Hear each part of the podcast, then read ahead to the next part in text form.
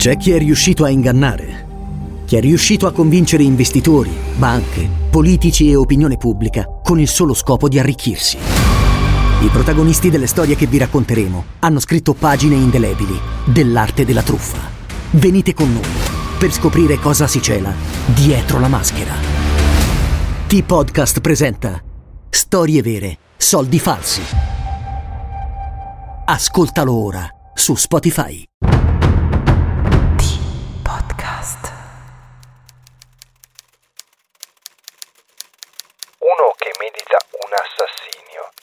Può sfogarsi in tempo, alle volte non lo commette più.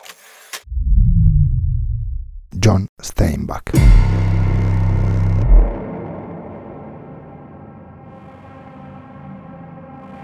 L'Italia è stata teatro di molti crimini orrendi e incomprensibili, senza una spiegazione logica. Per non dimenticare le vittime, noi ve ne raccontiamo una parte.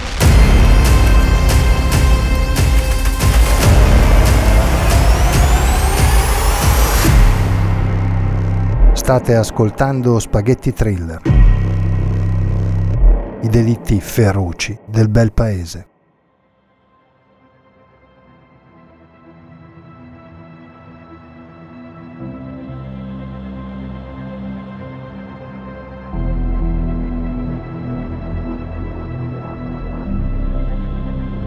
Oggi Spaghetti vuole raccontarvi la storia di un ragazzo, di un bravo ragazzo, di un ragazzo che sognava di girare il mondo lavorando, conoscendo persone, culture, usi e costumi diversi dai suoi, di un ragazzo buono, dentro e fuori, pieno di vita e di gioia di vivere.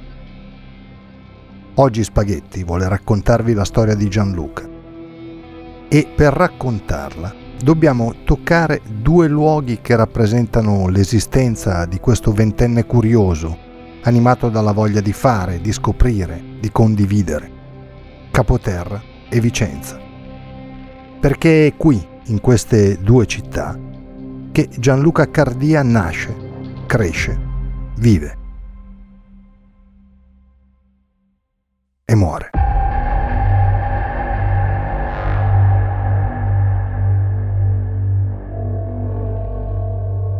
Capoterra è un comune della città metropolitana di Cagliari, da cui dista una ventina di chilometri, nella parte sud-ovest dell'isola. Conta oltre 23.000 abitanti richiamati nel corso degli anni dalla possibilità di lavoro che la zona era in grado di offrire, soprattutto nel periodo del dopoguerra. Dopodiché anche Capoterra conosce la crisi.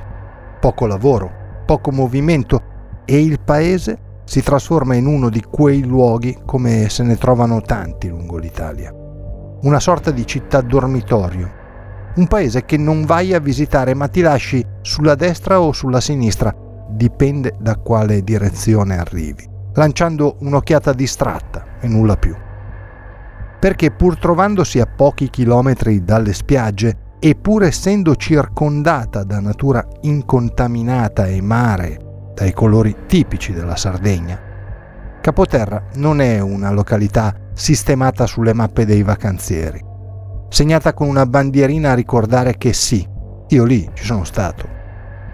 Insomma, a Capoterra non ci vai per trascorrere le ferie, a meno che tu non ci sia nato e ci torni a rivedere la famiglia.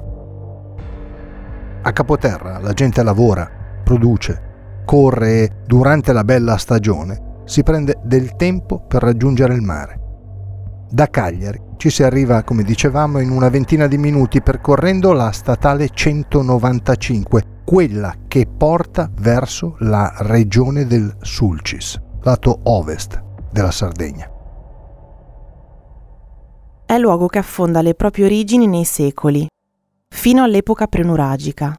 Testimonianze in tal senso provengono dalle capanne circolari di cui ancora oggi si può trovare qualche traccia. Attraverso varie peripezie, Capoterra, che rimase completamente disabitato per oltre tre secoli, si è lentamente ripopolato fino ad essere ai giorni nostri uno dei comuni più importanti della provincia cagliaritana. Molti suoi abitanti sono rimasti, lavorando e costruendo la propria esistenza in questo luogo. Altri, al contrario, lo hanno trovato troppo stretto per le proprie esigenze e soprattutto ha prevalso in loro quella voglia di sapere, quella sana curiosità di scoprire nuovi mondi, al di fuori di quello in cui si è cresciuti. Gianluca era uno degli altri. Forse, chissà, un giorno sarebbe tornato in paese per vivere un'esistenza a contatto con gli amici, col sole, col mare, con la natura, con la propria terra della quale comunque sentiva la mancanza, come tutti quelli che lasciano la terra natale, soprattutto se vieni dall'isola. Perché nascere sull'isola non è come nascere sulla terraferma. L'isola è tutto. Ti circonda e ti avviluppa, ti porta con lei, ti trasmette la sua forza e la sua energia vitale e tu ne resti estasiato, rapito, entri a farne parte fattiva e non vorresti mai tagliare quel cordone ombelicale che ti tiene legato a lei. Però il lavoro, le esigenze di costruirsi un futuro, la volontà di vivere e non sopravvivere, per alcuni era così forte da riuscire ad abbandonare tutto questo. Per Gianluca, come abbiamo appena detto, e per altri come lui, che non volevano accontentarsi di quel poco che passava al convento prigionieri della disoccupazione o di contratti a tempo determinato, o ancora peggio, di lavoretti nero ma retribuiti e casuali, fortuiti, frutto del bisogno momentaneo, senza futuro e senza prospettiva. Gianluca, pur essendo profondamente legato alla sua terra, voleva lasciarla fin dall'adolescenza, tanto che, ricorda all'epoca chi gli stava accanto, cercava sempre offerte di lavoro al di fuori della Sardegna, perché lui, quel cordone ombelicale di cui dicevamo poco fa, lo voleva tagliare. Magari non per sempre, ma per un periodo assolutamente sì, senza la minima ombra di dubbio.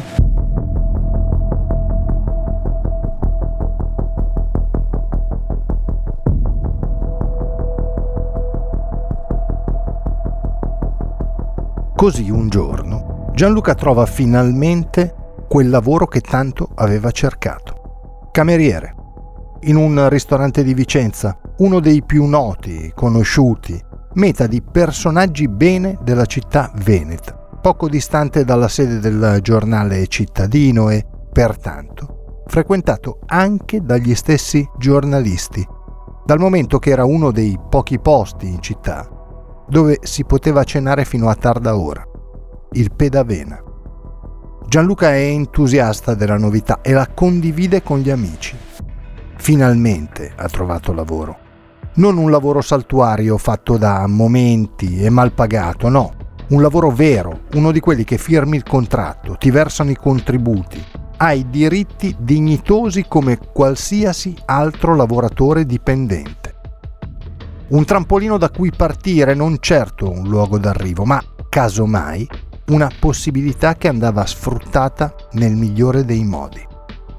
È il 1996, Gianluca ha 20 anni e una valigia piena di speranze. Inoltre, particolare di non poca rilevanza, il pedavena è gestito da un campano.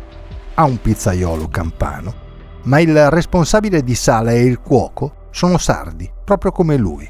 Un modo come un altro per sentire meno lontana la propria terra d'origine un piccolo pezzetto di casa all'interno di una città, Vicenza, lontana anni luce dal suo modo di vivere, da come lui era cresciuto. Lontana è vero, ma anche capace di offrire la parte migliore di se stessa a chi ci veniva per lavorare, per dare una mano, per partecipare attivamente a quella che era la vita cittadina.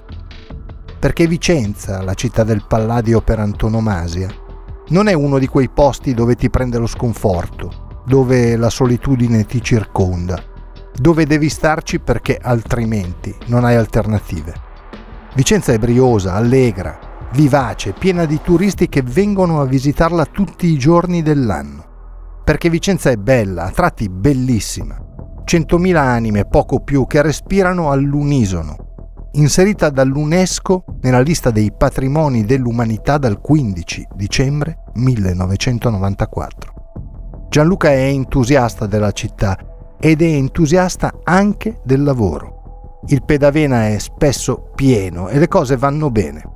Anche il rapporto con i compagni di lavoro è ottimo, accentuato dal fatto di poter usufruire delle camere che si trovano sopra il ristorante e che il titolare offre ai suoi dipendenti, a chi viene da fuori e non vuole spendere un affitto per un appartamento. Anche questo serve a rafforzare i rapporti tra dipendenti, sia lavorativamente parlando, sia extra lavoro. Di Gianluca si ricordano un po' tutti a Vicenza, ancora oggi e tutti, se domandi loro un ricordo del ragazzo, ti rispondono allo stesso modo. Un ragazzo umile, semplice, sorridente, come la famiglia da cui proveniva e dalla quale aveva ricevuto un'educazione sana, l'educazione di una volta, basata sulla cortesia e sul rispetto degli altri. Passa il tempo, passano i giorni, le settimane, i mesi. Tutto sembra procedere per il verso giusto. Tutto sembra andare nella direzione che Gianluca cercava da anni. Però si sa, a vent'anni sei ancora irrequieto e la voglia di guardarti intorno, quella curiosità di cui abbiamo parlato più volte, ricomincia a ronzare nella mente del ragazzo. In fondo, perché fermarsi a Vicenza quando il mondo può offrirti numerose opportunità? È gennaio del 1997 quando Gianluca, su un giornale, trova una nuova offerta di lavoro che giudica interessante. Si tratta di una gelateria gestita da una coppia di italiani, vicino a Monaco di Baviera. Un'esperienza all'estero, un mondo nuovo, nuove persone, una nuova lingua da imparare una nuova cucina da assaggiare, un nuovo tutto. Così il ragazzo risponde all'offerta lavorativa, prende il treno e va in Germania per conoscere gli eventuali nuovi datori di lavoro.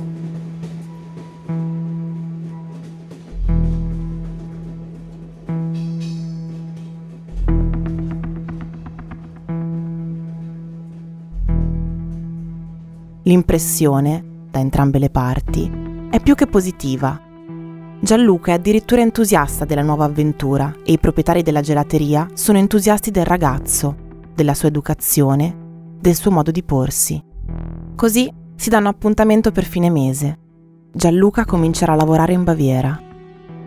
Presa la decisione definitiva di lasciare Vicenza e il Pedavena, decisione che, come dimostreranno le indagini, non ha alcun motivo se non la voglia di cambiamento del ragazzo, Gianluca torna a capoterra per salutare la famiglia, che non vede da tanto, per salutare gli amici, per rivedere la sua terra e il suo mare, prima di avventurarsi a Monaco di Baviera, per lasciare al papà i soldi della liquidazione da versare in banca, poco più di 5 milioni di lire, da cui ne preleverà, per partire, circa 700.000. Parliamo di poco più di 350 euro attuali, ovviamente con costi della vita decisamente inferiori e dunque sufficienti per ogni eventuale evenienza. Così, fatti tutti i documenti del caso, il ragazzo riparte verso la nuova destinazione lavorativa. Prima però, riferisce alla famiglia, deve passare nuovamente da Vicenza. Ci sono piccole pendenze da sistemare, roba di poco conto, e poi vuole salutare i suoi ex colleghi, coi quali ha condiviso gli ultimi mesi di vita in totale armonia.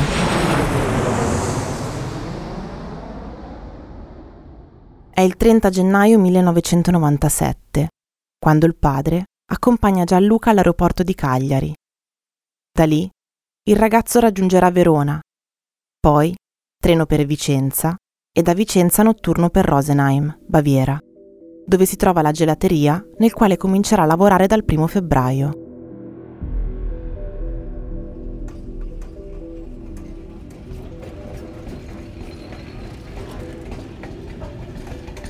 Alla stazione di Rosenheim il proprietario della gelateria attende Gianluca, che deve arrivare verso le 5 del mattino. Il treno arriva, con lieve ritardo, ma di Gianluca nessuna traccia. Tanto che l'uomo chiama la moglie e le dice di non preoccuparsi, magari il ragazzo ha perso il treno e giungerà con quello successivo. Che entra in stazione, puntuale, alle 9 del mattino stesso ma anche in questo caso Gianluca non scende dal treno.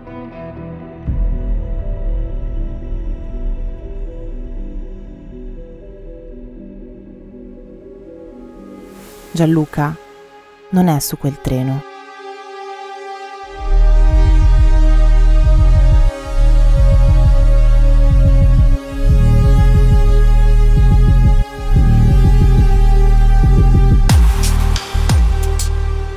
Questo punto la signora Daniela, la proprietaria della gelateria, chiama il pedavena per capire cosa stia succedendo. In fondo il ragazzo avrebbe anche potuto decidere all'ultimo momento di restare in Italia, a Vicenza. Ma al telefono un cameriere risponde alla donna di non sapere dove sia finito Gianluca. A lui risultava che dovesse andare in Germania, di altro non era conoscenza e comunque non si trovava certo a Vicenza. Anche il marito di Daniela, all'insaputa della moglie, chiama il pedavena. Solo che a lui raccontano di aver accompagnato Gianluca al treno e che il ragazzo è partito puntuale. Cosa sia successo durante il viaggio loro non lo sanno. Insomma, Gianluca sembra scomparso nel nulla, inghiottito nel tragitto che va dall'aeroporto di Cagliari al treno per Rosenheim. La cattiva comunicazione poi tra il pedavena, la famiglia Cardia e il nuovo posto di lavoro del ragazzo in Germania non aiuta certo. Tanto che passa qualche mese prima che il padre di Gianluca si decida ad andare a denunciare la scomparsa del figlio alla questura di Cagliari. La denuncia arriva qualche tempo dopo a Vicenza, ma dal momento che nessuno sapeva nulla del ragazzo e che nessun corpo era stato ritrovato, l'ipotesi poteva anche essere quella di un allontanamento volontario. Certo, ipotesi. Da quanto sappiamo Gianluca non era certo un ragazzo che sarebbe sparito nel nulla senza nemmeno una telefonata ai suoi cari. Però di ipotesi si trattava e, vista la maggiore età del ragazzo, ipotesi più che plausibili. Siamo a fine estate 1997. La famiglia Cardia, oltretutto, si fa consigliare da un detective privato. Anche questa pista però non porta sostanzialmente a nulla. Serve solo per stabilire, ce ne fosse ancora bisogno, che la vita di Gianluca era una sorta di libro aperto, senza segreti, senza lati oscuri, senza pericoli incombenti, niente di niente.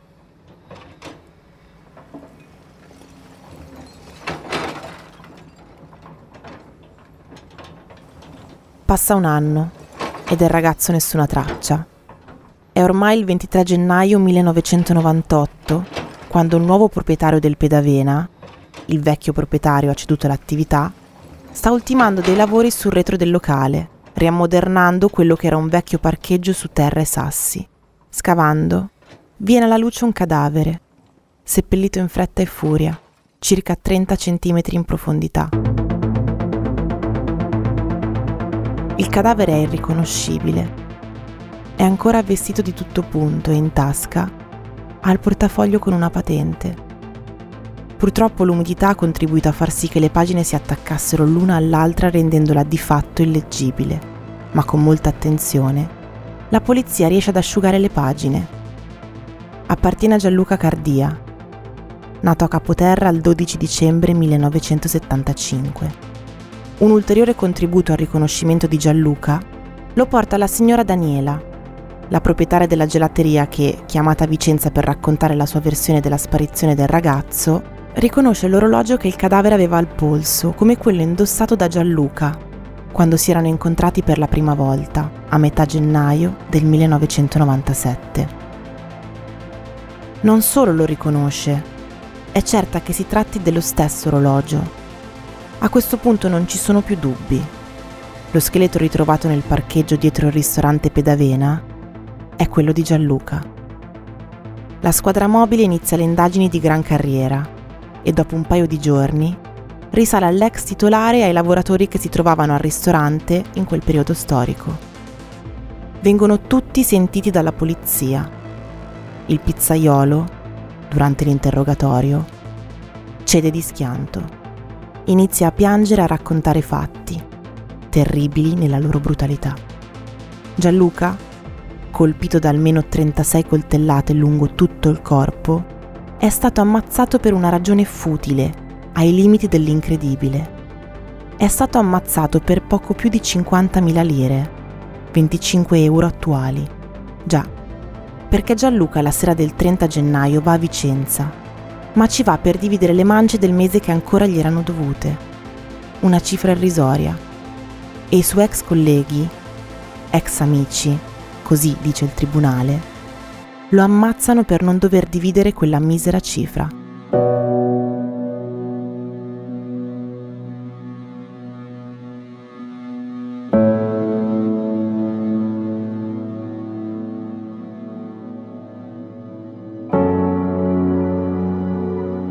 25 euro, 50.000 lire.